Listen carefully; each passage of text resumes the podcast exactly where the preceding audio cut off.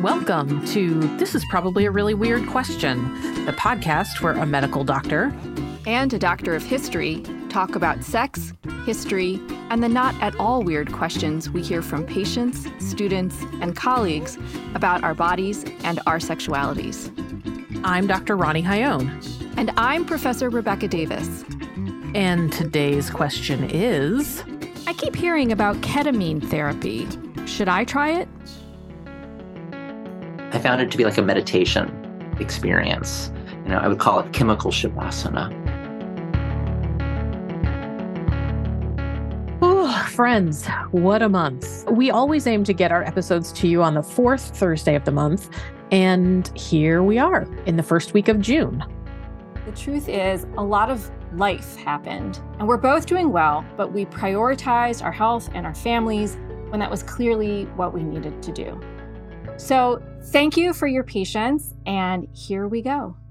You know, I have seen so many people struggling with mood symptoms since the start of the pandemic. It has been an incredibly stressful and sad time for lots of us. So, I'm not super surprised that we're seeing an uptick in symptoms of depression and anxiety. And to be honest, I feel pretty comfortable managing medications for mood as it's kind of, you know, baked into the work that we do in family medicine. But sometimes I meet someone who has tried all sorts of medications and adjunctive therapies, and nothing has really worked. And so, for folks with, uh, you can't see me, but again, I'm making big air quotes here with treatment resistant depression or symptoms of PTSD, one approach that's been getting a lot more attention in both the medical literature and in patient communities are treatments with ketamine or psilocybin. Sometimes we call these magic mushrooms. And here in Madison, I've seen lots of new clinics offering these treatments just springing up left and right. And the University of Wisconsin at Madison is conducting ongoing research and education into the utility of these so called psychedelics in treating substance use disorder and psychiatric conditions. This is one of the reasons I'm so excited to share this episode with our listeners. We had a conversation with the phenomenal activist, author, filmmaker, and historian Susan Stryker and she brought up the way that ketamine therapy has helped her, not so much with depression, but with, well, we'll leave the details to her to tell us in her own words. Needless to say, it was a fascinating conversation. I was definitely fangirling a lot, I have to say. Yes. Susan Stryker is someone I have deeply admired for a long time, in part because she's an activist historian uh, who's a serious scholar and has created spaces for other scholars and students of transgender history with academic journals and anthologies.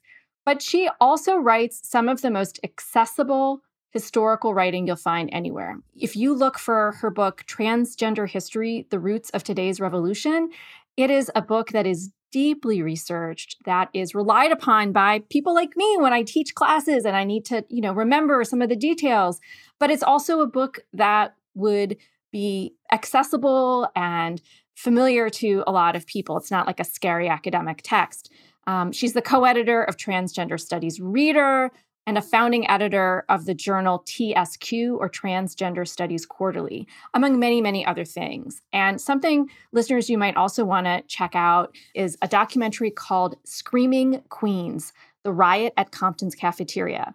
And it's this fascinating documentary about sort of an uprising of uh, trans women in 1966 in San Francisco who were fed up with police harassment and what happened as a result of their collective action. So I recommend that as well. Very timely as we are about to launch into Pride Month. And, you know, that Compton's cafeteria riot predated Stonewall by a few years, I believe, right? Yes, that's absolutely the case. And it was three years before the Stonewall uprising, but it wasn't as noticed by other LGBTQ activists at the time. But what these folks accomplished through their activism in San Francisco is really incredible. And I hope folks will check out the documentary.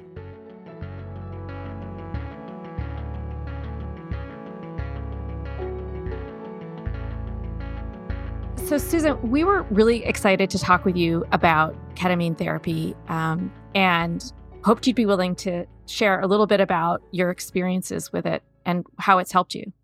Yeah, I'd be happy to do that. I will just say, by way of preface, you know, that I know it's become this big, I think, in many ways, overhyped thing. You know, this this uh, psychedelic renaissance that we're in.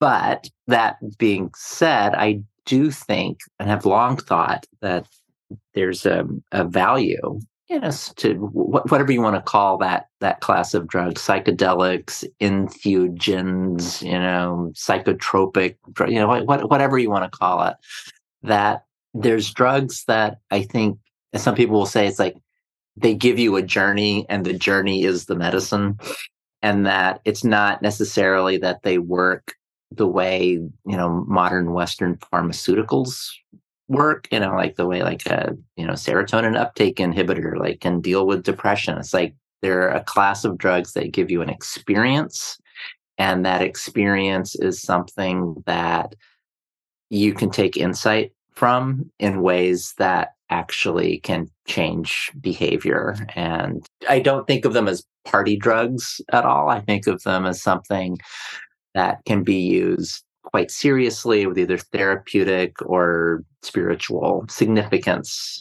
to them. So I have long felt that way about mushrooms and uh, about psilocybin and LSD, which you know I have used in moderation, you know, uh, for many, many, many years. Ketamine was not one of the drugs that I used, largely because I mean I was just kind of ignorant about it. I mean I've never been like a big like dance club partier person and I sort of associated ketamine with that. You know, I would hear it called an animal tranquilizer. And I had had a really bad teenage experience where, um, unbeknownst to me, some of the weed that I was smoking had been laced with PCP. And mm. so I had a, a non consensual angel dust experience. And I had no desire to do that again on purpose. And so, and I, I just sort of put ketamine in that class, you know, PCP also being an animal tranquilizer. So I just had no no interest whatsoever in it. But a few years ago, I was at a dinner party, uh, one of those things that I like to do, and was talking with a friend of a friend who I kind of sort of, you know, socially knew, who you know, she's like, "Oh, I haven't seen you in a while. How have you been?" I'm going like, "I'm doing pretty well, except I've got this like terrible like problem with frozen shoulder." And it was this, you know, very painful condition where it's like I was having trouble, you know, literally raising my left arm over my head. It interfered with typing and it just really was getting in the way of life. And I had been, you know, I had been going to physical therapy and doing my yoga and my acupuncture and getting massage and uh, just everything that I could do to try to work through that. And nothing was working very quickly. And this person who I was talking with at the dinner party happened to be a psychotherapist. And she was somebody who worked with clients who had really acute traumatic experience that resulted in PTSD. And that she was training to do ketamine assisted psychotherapy because it seemed that ketamine had some really useful off-label properties for for addressing people who had you know otherwise you know treatment resistant depression or dealing with PTSD and you know anxiety you know a bunch of things. And she said to me she's like you know maybe this won't work for you and I'm not pushing it but anytime there's chronic pain, it's like it usually starts with some kind of injury. There's something acute that happens, but that the reason that it becomes chronic is because of how you sort of hold and process that pain and that memory and that experience.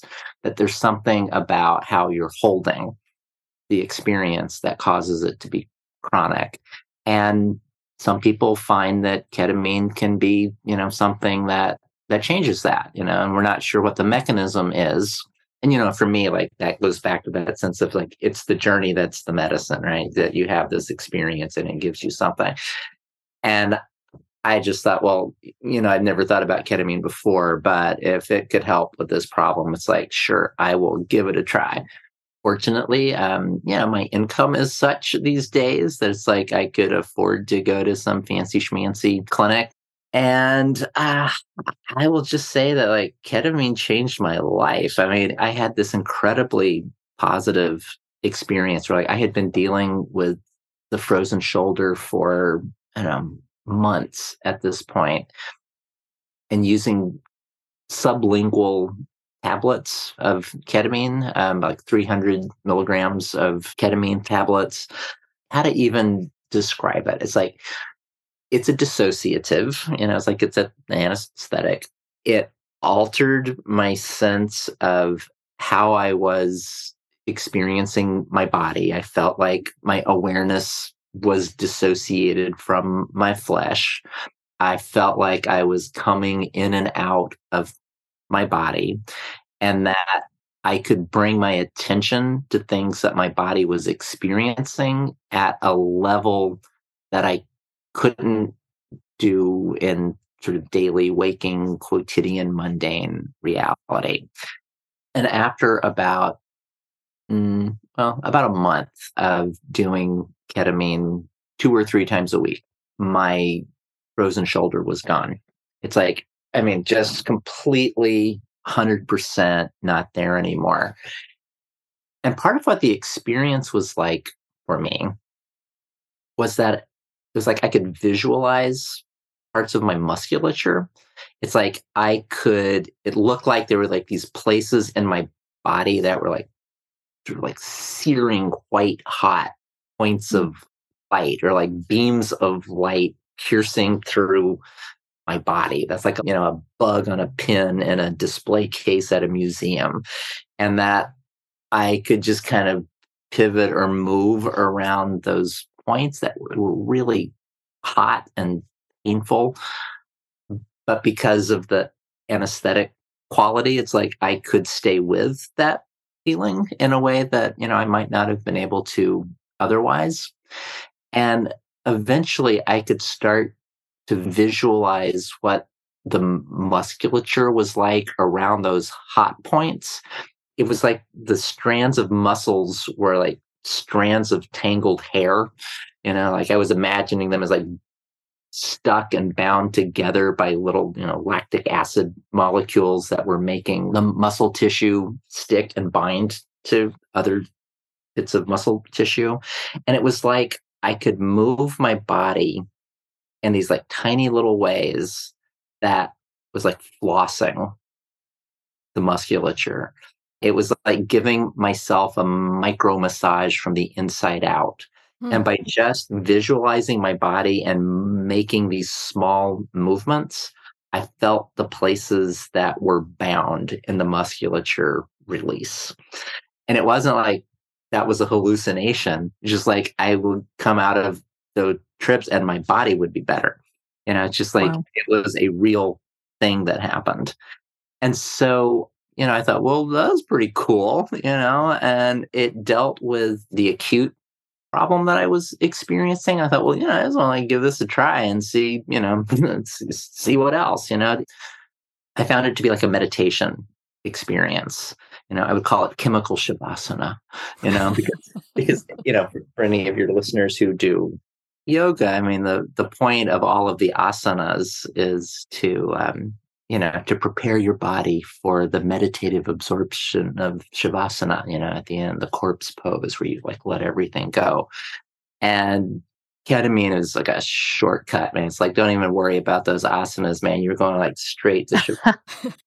Boom, there you are, prepared. You know, you are not being distracted by your body.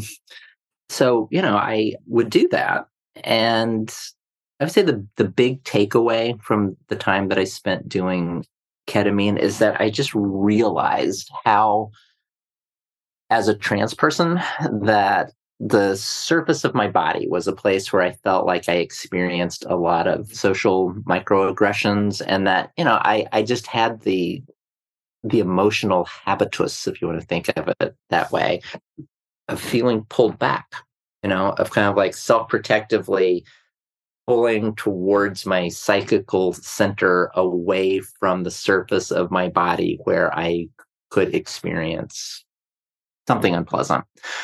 And, you know, I, I do think that the accumulation over one's life of all of the sort of petty stigmata and bullshit of, you know, queer phobia, transphobia, misogyny, you know, racism for people who experience racism, it adds up. It informs your posture, it informs your basic emotional stance and orientation towards the world. And that I realized, and I could would sort of visualize this on some of my ketamine journeys down into the K hole, mm-hmm. that you know I had cultivated this sense of, of a really expansive interior space. It's like I could be in my head really easily, and as a way of of feeling was something self-protective? You know it's like I could, I could retreat inside myself in a world that didn't quite get me. And that what i realized was like that sense of mm, emotionally moving towards some like deep psychical interior it was like all of the surfaces of my body were being like compacted and pulled towards that interior space and then I just held so much tension, you know, like in my neck and my shoulders, you know, it's like uh, in my calves, and that the ketamine just showed me how much tension was there, how much work I put into holding myself in a particular self protective kind of way, that it let me experience what it was like to release that. And it just felt really good. And then I could take that knowledge back out of the experience into my daily life in a way that, you know, I it just made me more aware. Like when I was going into that habituated, clenched place. And it just had an overall positive therapeutic effect on on everything. And it's just like when you have a different relationship to just the sheer physicality of your, you know, musculoskeletal body, it helps with everything else. So I found ketamine to be it's just like this great shortcut to emotional insight into the root causes of patterns of behavior that ultimately did not serve me deeply, even though they served me in some superficial way. Always good, you know, to feel like you can protect yourself but even better to feel like you can protect yourself in a way that doesn't, you know, ultimately cause long-term harm. Yeah. It almost sounds like you're describing like a completely different way of integrating your internal sense of self with kind of the the body that houses that internal sense of self. Absolutely. You know, different drugs have different effects, but one of the things that I notice about ketamine is that it is so somatic. It is very fleshly kind of drug it just makes me very aware of having a body, which sounds kind of paradoxical because it can help you leave your body. Mm. But that for me, it's like kind of like a coming into and out of embodiment that gives me some awareness about the difference between paying attention to body and feeling detached from body. And I would often have visualizations about sort of like being a dolphin, you know, like breaking the surface of the water and then diving down and then breaking the surface of the water and diving down. And so, like, this sort of sense of my consciousness skimming along a surface, becoming a little bit more fleshly, and then like becoming a little bit more detached. And I, you know, I, I learned to to be able to to play with that. You know, that felt felt very fun. I would often have visualizations of my body being like a rock formation or sand at a beach, you know, like to like have a body shape that would become hard, but then through the the action of the water and the wind would like start to decompose into something, you know, that became like a crumbling cliff face or uh, sand that you know you're watching the water run through. So, you know, I, have I've had some really beautiful ketamine experiences, and I am not a not an evangelist in the sense of like I think everybody should do this and it will save the world. But I think if you're a person for whom it works, and I, I've recommended it to some friends who I thought might benefit from it, and sometimes it's helped them and sometimes it hasn't.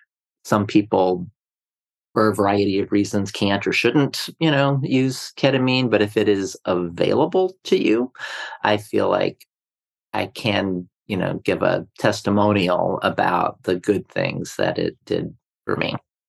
You know, one of the things that I find so fascinating about this, like, I don't know, this new horizon of psychiatric care or mental health care is that it seems like there really wasn't anything new in mental health care for a really long time, right? Like we got SSRIs and SNRIs, and we just kind of like did that for a long time. And now we have these other opportunities to explore medications that we don't always understand, right? Like we don't really understand why ketamine works the way that it does. I mean, we think that maybe it has to do with like neuroplasticity, right? And it like opens your brain up to being able to kind of get out of some of those grooves that your brain can get into with like thought patterns and habits and things like that. And so when you're in this more plastic, stretchy, moldable phase, you can do with that what you will, right? And you can forge new patterns or you can kind of like dig deeper into the patterns that you had kind of going into the ketamine treatment. It just is like such an exciting area of medicine. I think so, you know, and and I will say I take a lot of the hype around it all with a, a grain of salt because I see a lot of things happening all at once. It's like on the one hand, I do think it's exciting that substances, you know, particularly plant-based substances that have been around as long as people have been around. It's like there's a lot of received wisdom about how to use those substances in beneficial ways. And it's just like, and we should not ignore that. And you know, there's other more recently developed things. I mean, like ketamine or LSD, which you know is pretty closely related to ergot fungus. You know, so so it's like so things like it have have been around. Like I said, what what I find most important about using those kinds of substances is the experience that you have when using them. You know that it's like I said, it's not it's not medicine like the way Western pharmacology thinks about medicine. It's like, here's this chemical and it does this thing to your brain, or it does this thing to your heart, or it does this thing to your blood pressure, or it does this thing to, you know, some metabolic function. You know, it may very well do many things, but that mostly what it does is it changes your experience. You know, it changes your relationship to your body and to others and to a world. It changes perception and affect and you know you can believe it's like you're opening yourself up to something that is actually existing in the world or you can believe you're just having a subjective experience however you want to think about it. For me it's the experience that is what changes you. And that's the thing that has the therapeutic value in it. And i'm very suspicious i have to say of what I think of as this push to pharmaceuticalize so many of these substances for all kinds of reasons. It's like because it, it can be part of a like an extractive capitalism that's taking bioresources from parts of the world where the people who live there and have used them might not have the same kind of access to them anymore. Right. There can be an environmental cost to um, trying to acquire them. There's certainly a profit motive that can be made. There's something in my gut that makes me feel suspicious of the microdosing. Have the experience, you know. Like for me, it's like it's the macro dose, not the micro dose. That is the thing that has the therapeutic value in it. Maybe it works differently for other people, but for me, just like I said, I'm leery of that that sense of oh, we just have a new class of of drugs that we can use the way we've used other drugs. There's even, you know, research to see if you can change psilocybin so that you it doesn't have visual effects with it, you know, that it just has the brain altering effects. It's like you can take psilocybin and not trip on it. You know, it's kind of like sounds like smoking weed and not getting high. I mean, it's like sometimes that experience is exactly what you're using the substance for. And to take that experience out is, I think, just a way of trying to profit from selling it to somebody every day. Well, it's almost like that sort of shortcut mentality of this is like a hack. You know, this is a life hack. I can just, you know, not actually have to do anything differently or pause the busy life I'm leading. I can just keep going at that breakneck pace, just add this little microdose into my juice. And I'll be happy and it's going to be really interesting and the whites will be whiter and the colors will be brighter and like everything's good and I'm just going to it's, it's like a happy day. It's like you know, and it's it's mm-hmm. not that. I had a phrase written down from our earlier conversation with you, spiritual transness. And I don't remember how that came up. And I don't know how to ask a question to lead us back into that discussion, but I'm intrigued by the phrase and how it ended up in my notes. well, so maybe where that came from is we were talking about ketamine, that one of the early proponents of ketamine was this guy, Reed Erickson, who if you know your trans history, he was a um, very wealthy guy his father was a electrical engineer and he had also trained uh, to be an engineer and their family business had you know been quite successful. And this is back in the 1940s and 50s and 60s and so when erickson's father died in 1964, Erickson had been living as, you know, a rather dapper, you know, butch lesbian. And once daddy was gone and he had all the family money, he was like, well, actually, I'm a trans guy. And he is the guy who funded a lot of the medical research. I mean, people like Harry Benjamin, who wrote the book The Transsexual Phenomenon. Uh, Erickson helped establish university based research clinics like at Hopkins and uh, UCLA he set up this thing called the Erickson Educational Foundation that did a lot of the early policy and advocacy work on trans issues. And, you know, he played a really important role in establishing the entire, you know, so the medical model of treating trans people with gender affirming care. But the other thing about Erickson was that he he had a lot of esoteric and occult beliefs. You know, he was a sort of outside the box person as well as somebody who could be an engineer. And in some of his his writings, he says, well, you know, we, we could take what we would call like an engineering approach. Transsexualism, you know, was the word that he used back in the day. And it was sort of like, this isn't a complicated problem. It's like, you know, like inject this drug, you know, cut here, you know, sign this piece of paper, you know, change this document, you know, it's like, it's just a, a bureaucratic and technical process and you can just do it. It's not rocket science. And so that's part of what he funded. And, you know, he, he called that, you know, sort of like, you know, medical transsexualism. But then he was also interested in what he called spiritual transsexualism, and that he believed that you could change consciousness through many modalities, including ketamine. He was he was a, an early proponent of ketamine use. He funded a lot of research into that. He also funded a lot of research into other psychedelic substances. He had an interest in human communication with non-human creatures. He funded a lot of human dolphin communication research. He was interested in extraterrestrial communications. He was interested in you know things like astral projection and out of body experiences. And he just had you know a very wide range of you know what often gets called like new age beliefs, and that that part of his life was, I think, absolutely as important to him as, you know, the secular materialist, you know, engineering, biophysical work that he was doing. He just saw them as as two sides of the same coin. What kind of transsexualism are you interested in? You know, because you can change your body and you can also change your consciousness. Very cool. I think in that same conversation, Susan, you had also talked about this really interesting study about somebody who was looking at gender identity and whether it held steady through using, was it LSD? Yeah, so that was uh, Harry Benjamin, the so called father of transsexualism. And one of his colleagues, this sexologist named R.E.L. Masters. And they wrote about using LSD as a way of testing whether or not somebody was an quote unquote authentic transsexual. Like, you know, if we can give you a lot of acid and, you know, you still think you're a woman, it's like maybe you really are.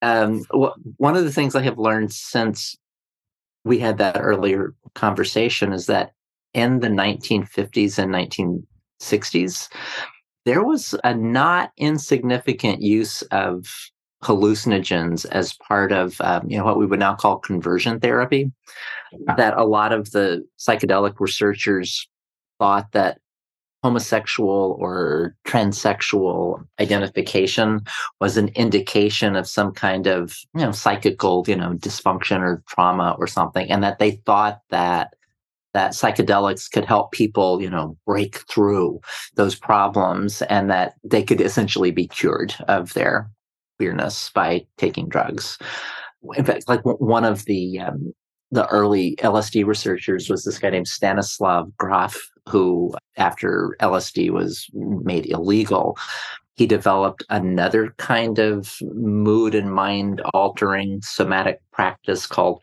holotropic breath work, uh, which you can still do. It's you know, pretty interesting. I've tried that. It's like um, psychedelic experience without using drugs, you know, just like by how you modulate your breath. But I was surprised to find out that Grof thought that male homosexuality or you know male to female transgenderism was uh, something that was caused by the birth experience it's like how the person ex- physically experienced moving through the birth canal and that there was some birth trauma there. And part of what he would try to encourage people to do in his guided sessions with them was to go back and re-experience their birth trauma but with the goal of curing them of their you know sort of traumatic you know sexuality you know their trauma induced sexuality. It's like help them be normal. Yeah. um, so birth canal do-over. I like that. That's right you know, and I I haven't had this experience when I've done holotropic breath work, but I do know people who say that that is a big part of the experience for them. That they feel like they access a very physical memory of their birth process. Wow. So. Oh man. There's a lot to unpack there. I did want to say, Susan, um, I love to throw dinner parties and parties of all kinds. So if you ever find yourself uh, near Philadelphia, Okay. Uh, give me a call and we'll have you over for dinner. Okay, that sounds great. Well, ditto for, you know, tropical Madison, Wisconsin. It is a uh sometimes people find themselves here. All right. Same same. Thanks so much for your time. We really appreciate it. One last thing before we go. We want to extend a huge congratulations to Dr. Nora Carlson, PhD. Uh, she defended her brilliant dissertation. It was my great honor to be on the committee for that dissertation, which means I got to read it. And she walked and had her swanky hat, and uh, she is now Nora Carlson, PhD, in addition to being Doctor. absolutely brilliant at all the things she does to help this podcast. So, congratulations, Nora. Congrats, Nora. You've been listening to This is Probably a Really Weird Question which is created, hosted, and produced by Rebecca Davis and Ronni Hayon. You can learn more about us, read our show notes, and find links to resources on our website, www.reallyweirdquestion.com. Follow us on Twitter at a really weird pod. Rebecca tweets at History Davis and Ronni at Dr. Awkward MD. Send us your really weird, not really, questions by emailing us at reallyweirdquestion at gmail.com. Nora Carlson is our website guru and social manager. Mick Finnegan is our sound engineer. Mark Wurzelbacher composed and recorded our incredible theme music. We are grateful for the financial support of the Phil Zwickler Charitable and Memorial Foundation Trust. We additionally thank the Foundation for Delaware County. Please rate us and review us on Apple Podcasts to help other people find us in their feed. Our website is also where you can find links to our fabulous merch, which helps support the show. Thank you for listening and keep on asking those questions.